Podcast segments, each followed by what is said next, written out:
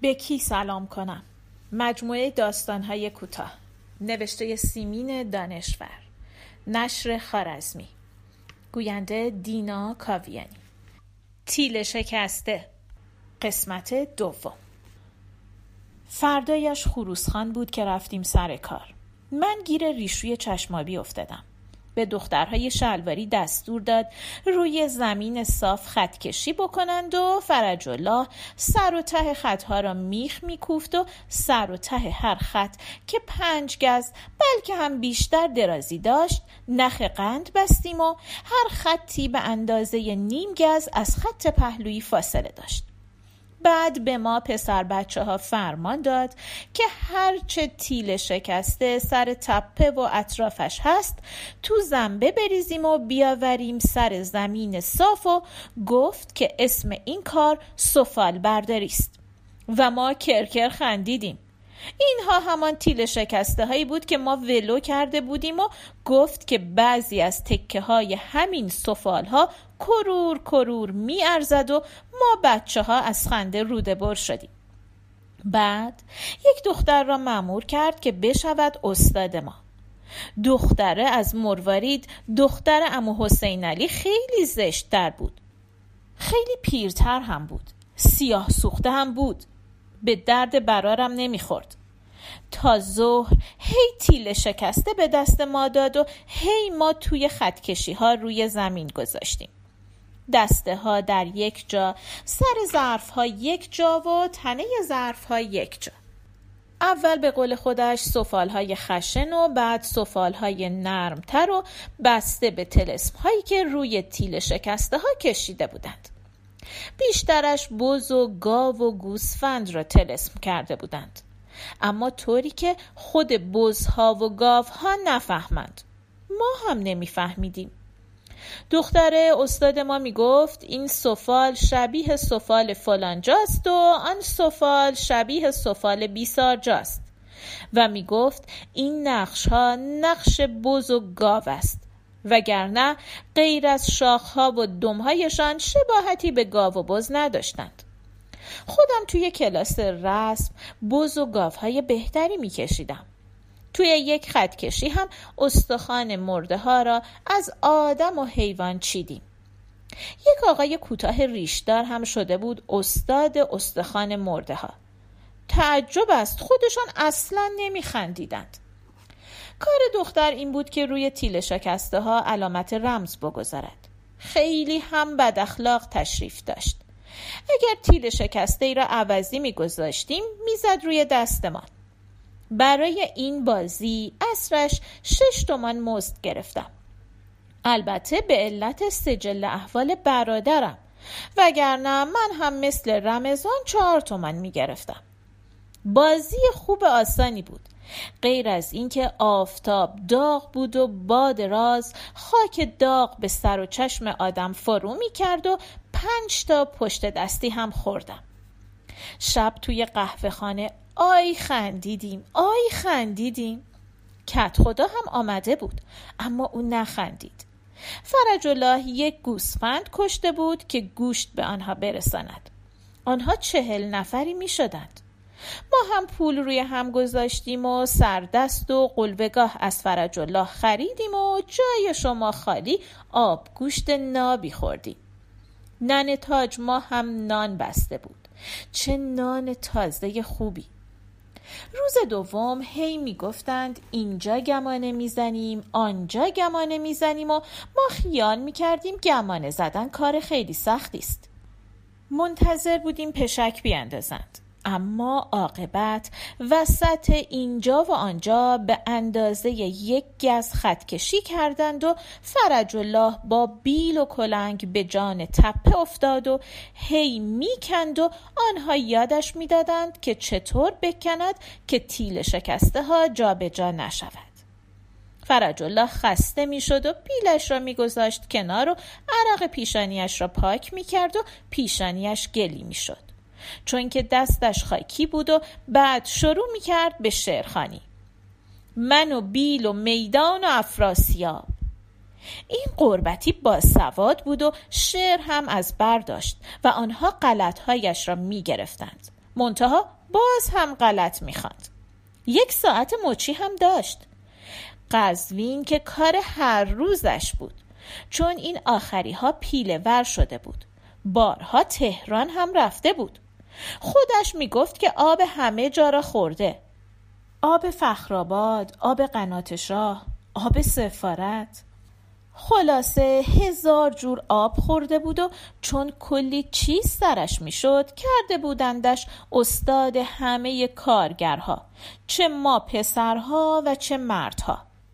سر دعوای آب پیارسال که پدر رمضان با بیل زد به کمر آن جوان ناکام ایسا ترکه و ایسا ترکه جلوی چشم همه من چانه انداخت امو حسین علی نبود.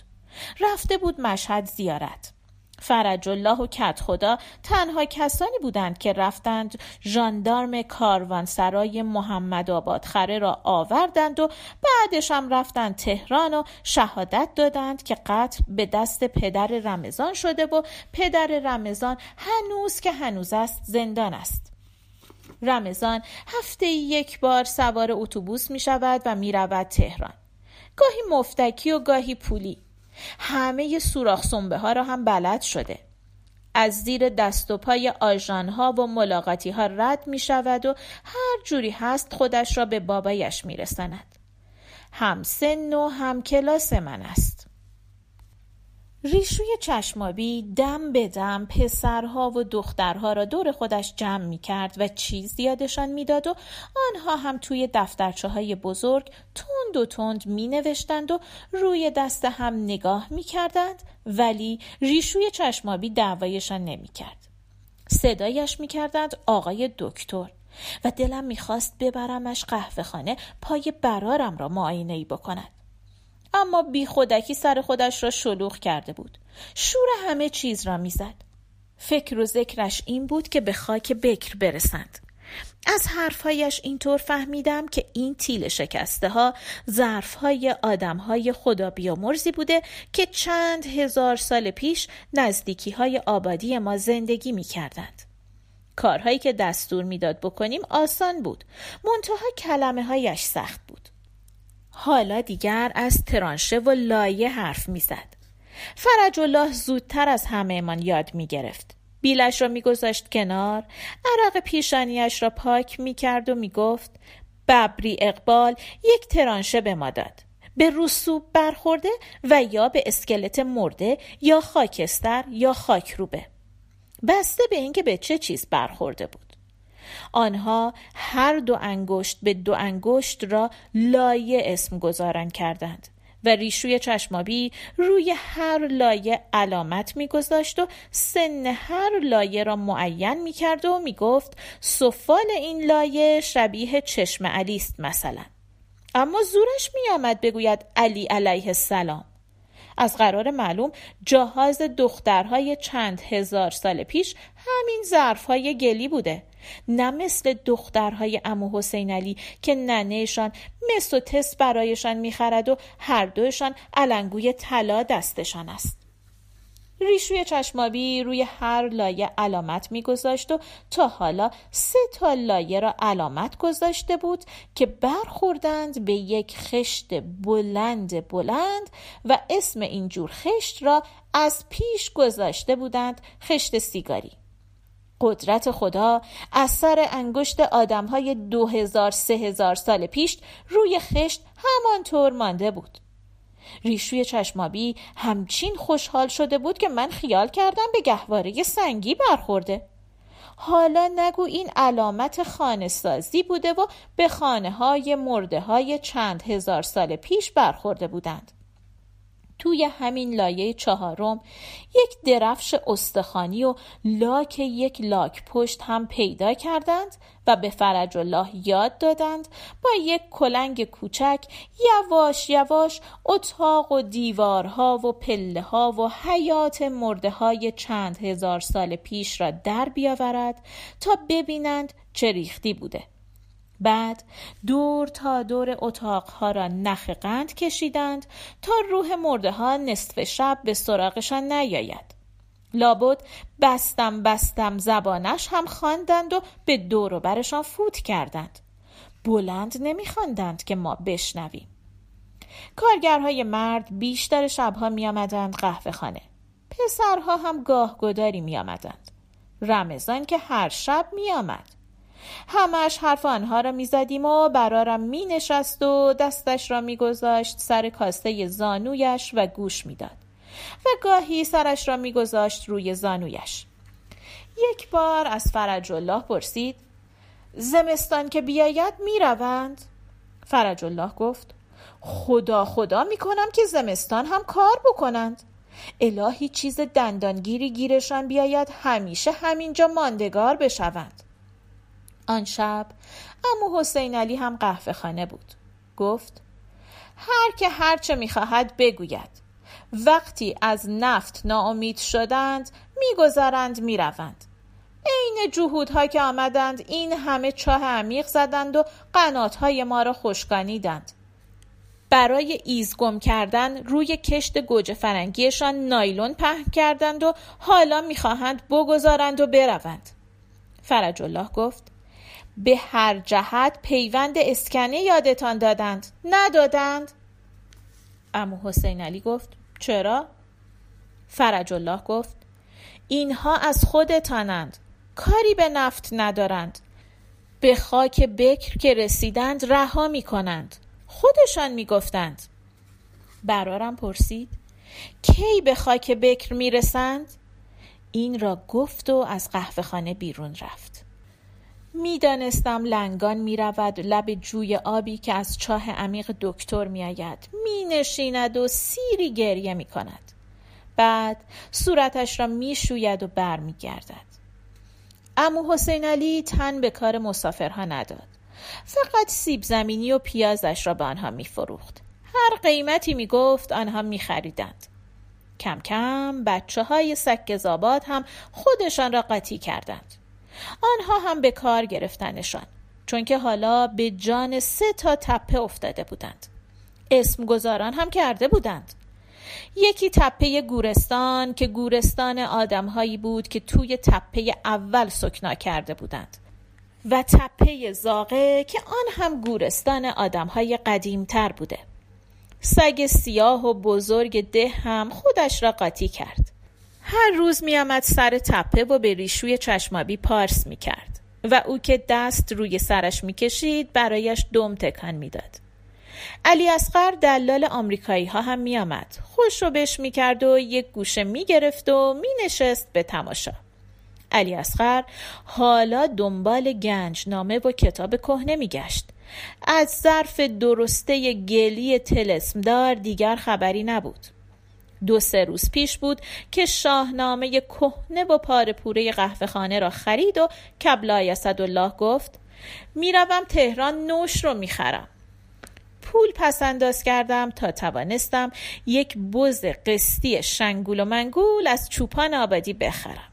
بزم را دم در قهوه خانه بستم و هر روز می‌رفتم و پوست خربزه و هندوانه و خیار که آنها دور ریخته بودند جمع می کردم و برای بزم می آوردم.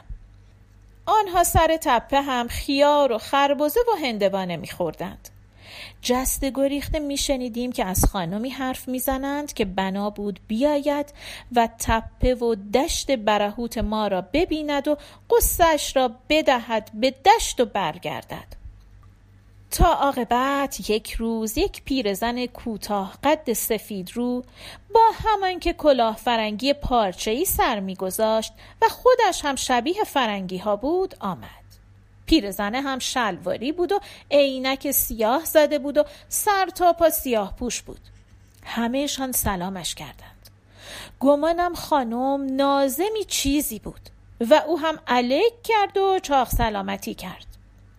آن روز سر تپه سکزاباد خیلی شلوغ نبود و بیشتر دخترها و پسرها و کارگرها رفته بودند سر تپه گورستان و مرده ها را گور به گور می کردند. ریشوی چشمابی یک گونی نو انداخت کف اتاقکی که خشت های دراز سیگاری داشت و به خانم گفت بفرمایید. اتاق در سایه بود اما دیگر همه جا زیر آفتاب پهن بود و باد راست هم خاک روی خاک میریخت. اما خانم از پله ها پایین نرفت. همانطور ایستاده بود و به دشت برهوت نگاه می کرد و باد خاک لای موهایش می کرد. به علامت ها نگاه کرد و لایه ها را شمرد و آه کشید و گفت هزار سال زندگی آدم ضمن چند انگشت خاک ضمن یک باریک خاک. همه من دست از کار کشیده بودیم و خانم را میپاییدیم. ریشوی چشمابی پا به پایش راه رفت و برایش حرف زد. خیلی حرف زدند اما ما نمیشنیدیم. تا خانم آمد کنار ما و بلند گفت زندگی اینجا هنوز هم عین ما قبل تاریخ میگذرد.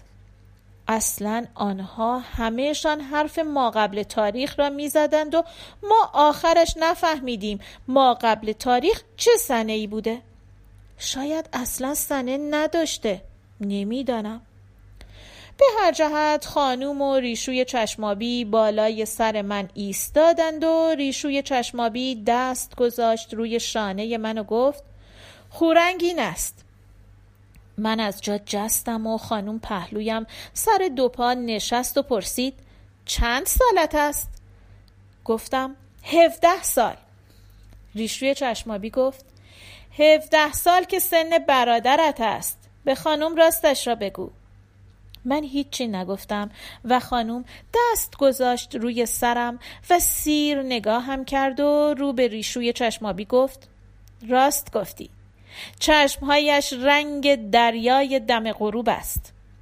من همچین خجالت کشیدم که نگو. به عمرم هیچ زنی حتی نن تاج ما دست روی سرم نگذاشته بود و هیچ کس هم نگفته بود چشمهایم چه رنگی است. انگار حالی پیرزنک نبود که با من محرم نیست. بعد گفت پوست گونش مثل پوست انار ترکیده است. همچین چیزی گفت. نزدیک بود بزنم زیر دستش و پا بشوم و بدوم و بروم. اما نزدم. بس که قصدار می نمود و انگار با آب طلا برایش ابرو کشیدند. ولکن که نبود. حالا دیگر دست گذاشت سر شانم و گفت خورنگ کتت را درار باد داغی است به او چه مربوط که من کت کشباف شرندم را در بیاورم یا در نیاورم؟ البته کت کشبافم خیلی تنگ شده بود. سوراخ سوراخ شده بود. دانه هایش هم جا به جا در رفته بود. هرچه هم نن تاج ماه می دوختش فایده نداشت. یک جای دیگرش در می رفت زنانه هم بود. بعد از زلزله آدم های شهری برای خیرات می آیند ابراهیم آباد. و یک خانم مؤمن مقدسی که از صورتش نور میباریده کت کشبافش را از تنش در میآورد و می‌کند تن برارم. عین پالتو اوایل برارم کت کشباف را مثل پتو میانداخته است روی هر دوتایمان. بعد نن تاج ما سر آستین ها و بلندی قد کت و یقه را دولایی می دوزد و هی که برارم بزرگ می شده نن تاج ما دولایی ها را می شکافته. بعد برارم بخشیدش به من و آنقدر دوستش داشتم که زمستان و تابستان می پوشیدمش. خانم رفت و روی گونی نو نشست و همان که شبیه فرنگی ها بود یک عالم تیل شکسته و چسب و قلمو گذاشت جلوی خانم و خانم شروع کرد به چسبندن کار بیشترشان حالا همین شده بود که تیل شکسته ها را گل هم میگذاشتند و یک ظرف تلسمدار ترک خورده ازشان در می آوردند و بعد می رفتند عقب و نگاهش می کردند و کلی باریک الله و آفرین به همدیگر می‌گفتند. شب تو قهوه خانه همه می‌دانستند که خانم آمده و حرفش را می‌زدند. فرج الله گفت من که خوشم نیامد. بس که آه کشید و حرفهای پرت زد. معلوم نیست رفیق کدامشان است. امو حسین علی خیلی بدش آمد. شماتتش کرد و گفت اینطور حرف نزن. من خانم را می‌شناسم.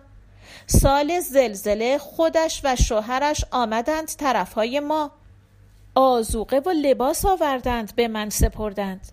سه بار رفتند شهر و هی آزوقه و لباس و پتو آوردند. تو قربتی آن وقت کجا بودی؟ کت خدا هم آمد تو و پهلوی امو حسین علی نشست و امو حسین علی چپاقش را چاق کرد و داد دست کت خدا. کت خدا سه بار پک زد و بعد از امو حسین علی پرسید خانم را دیدی؟ امو حسین علی گفت اول نشناختمش بس که شکسته شده. کت خدا گفت یکی یک دانه پسرشان یک سالی می شود مرده. امو حسین علی گفت می‌دانم. از مشهد که می آمدم سراغشان رفتم. بعد امو حسین علی از یکی یک دانه پسر خانم نقل گفت که مرضی گرفته بوده که هیچ دکتری علاجش را بلد نبوده و بعد از شوهر خانم نقل گرفت که طفل معصوم را بر می دارد و سر می گذارد به دیار قربت. از این شهر به آن شهر.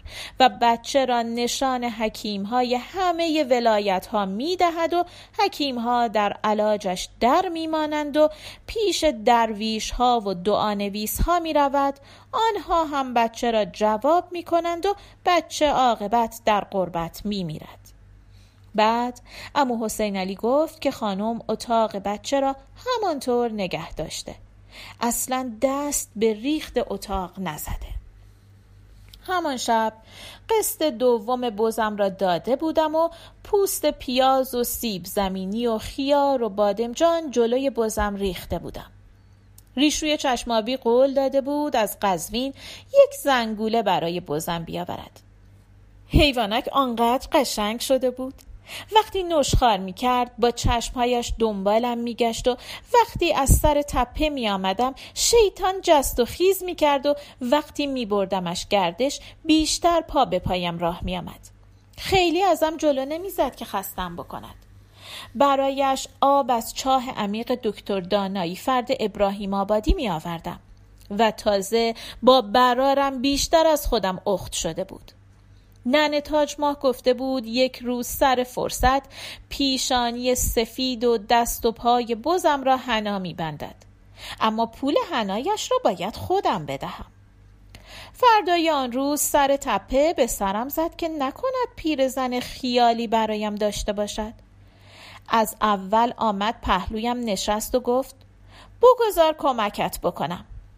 تیل شکسته ها را خودش بر می داشت نگاه می کرد و تو خطکشی ها جا می داد. پرسید شنیدم غیر از یک برادر کسی را نداری؟ گفتم چرا؟ یک بز هم دارم. پرسید دلت می‌خواهد بیایی تهران؟ دلم می‌خواست اما جوابش را ندادم. رمضان پهلویم نشسته بود گفت من تهران رفتم. پدرم تو تهران زندانی است هفته یک بار می‌روم پیشش. خانم پرسید پدرت چرا زندانی شده؟ رمضان گفت می‌گویند قتل کرده اما پدرم بیگناه است. این قربتی و کت خدا دست یکی کردند و شهادت دروغ دادند.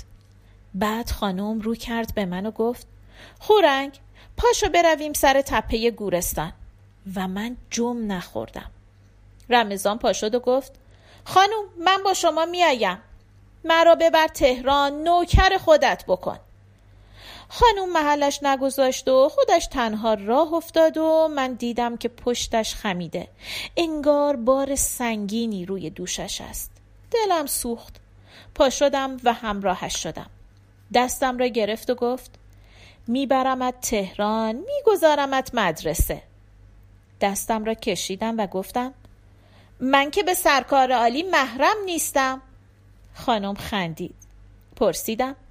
تهران هم جن دارد؟ خانم باز خندید و گفت چه جور هم؟ همهشان تخم جنند. وقتی خانم میخندید همهشان خوشحال می‌شدند. یک هو دیدم من هم خوشحال شدم. بعد پرسید دلت چی می‌خواهد؟ گفتم دلم می‌خواهد پای برادرم خوب بشود تا بتواند بیاید سر تپه. بتواند بیاید این زهرا مدرسه. خانم گفت نه برای خودت چه آرزویی داری؟ پرسیدم. یعنی چی؟ گفت مثلا دلت می‌خواهد خودت چه کاره بشوی؟ گفتم دلم می‌خواهد شبیه ریشوی چشمابی بشوم. رسیدیم سر تپه گورستان.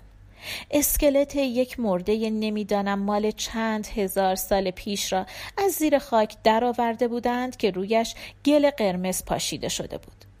اسکلت را روی زمین صاف خوابانیده بودند و کار آن آقای کوتاه ریشدار این شده بود که استخوانهای گم شده را پیدا بکند و گل هم بچسباند. بچه های آبادی اسم آن آقای کوتاه قد را گذاشته بودند آقای استخانچی جلوی خانم پا شد اما نگاهش به اسکلت مرده بود. بعد یک ظرف سنگی توگود پر از گرد قرمز رنگ و یک سنگ بلند باریک عین هاون و دستش را از روی زمین برداشت و نشان خانم داد و گفت پر از گل اخراست بالای سر مرده بود. خانم گفت این خورنگ است دلش می‌خواهد باستان شناس بشود. آقای استخانچی گفت؟ تو برموه. این یکی اسم اصلی آبادی ما را بلد بود. خانم گفت نه با من میآید تهران. آقای استخانچی گفت؟ اقبالش بلند است. خانم کنار اسکلت نشست و از کیفش دستمال درآورد و عرق صورت و گردن و پشت گردنش را پاک کرد. صورتش قرمز شده بود و موهای حنایی و سفیدش به هم چسبیده بود. به تپه گورستان و استخوانهای مرده ها و اسکلت نگاه کرد و گفت صبح قیامت. مرده ها هم که از گور در آمدند. فکری کرد و باز گفت جهنم هم همین جاست ازشان بازخواست می‌کنیم. سعی می‌کنیم بفهمیم چه کردند و توی زندگی هایشان به کجا رسیدند. آقای استخانچی پرسید؟ امروز صبح حالتان خوب نیست؟ خانم جواب داد. چرا؟ حالم خوب است. علنا کفر گفت و من خیلی برایش دلواپس شدم. برگشتیم زیر یک درخت سوخته توی دشت ولو شده زیر آفتاب ایستادیم. علی اصغر دلال آمریکایی ها به طرف ما می آمد. یک پاکت بزرگ نایلون هم دستش بود. آمد آمد تا به ما رسید. جلوی خانم ایستاد و کلاهش را برداشت و سلام کرد و گفت سرکار خانم ارزی داشتم. غیر از ما ستا و همان درخت سوخته و آفتاب هیچ کس و هیچ چیز در دشت نبود و من فهمیدم که آمده جان خانم را بگیرد چون که خانم کفر گفته بوده. زورش به من و خانم می رسید گنده بود و کت و شلوار سرمهی خاکالود تنش بود. خانم گفت چی می‌خواهی؟ علی اسقر گفت به آقای دکتر بفرمایید دست ما را بند بکند. و خیلی به خانم نزدیک شد. من داد زدم علی اسقر به کت خدا شکایتت را می‌کنم برو گم شو و خم شدم و یک سنگ برداشتم که به طرفش پرت کنم خانم دستم را گرفت و گفت پسر چرا به سرت زده؟ بعد رو کرد به علی اسخر و پرسید قبلا چه می کردی؟ علی اسخر گفت کتاب خطی عتیق جات می خریدم و به آقا ربی در تهران می فروختم. حالا از نان خوردن افتادم. من گفتم به جهنم که از نان خوردن افتاده ای؟ علی اسخر گفت پسر تو که مشتری خودم بودی؟ و به خانم نزدیکتر شد و دست خانم را گرفت. من داد زدم دست ناموس مردم را ول کن! دست خانم را ماچ کرد و من زدمش. همانطور با مشت می زدمش خانم گفت خورنگ دیوانه شده ای؟ و مرا از علی اصغر دلال جدا کرد و به علی اصغر گفت چشم به آقای دکتر سفارشت را می کنم و علی اصغر مثل بره سرش را انداخت پایین و رفت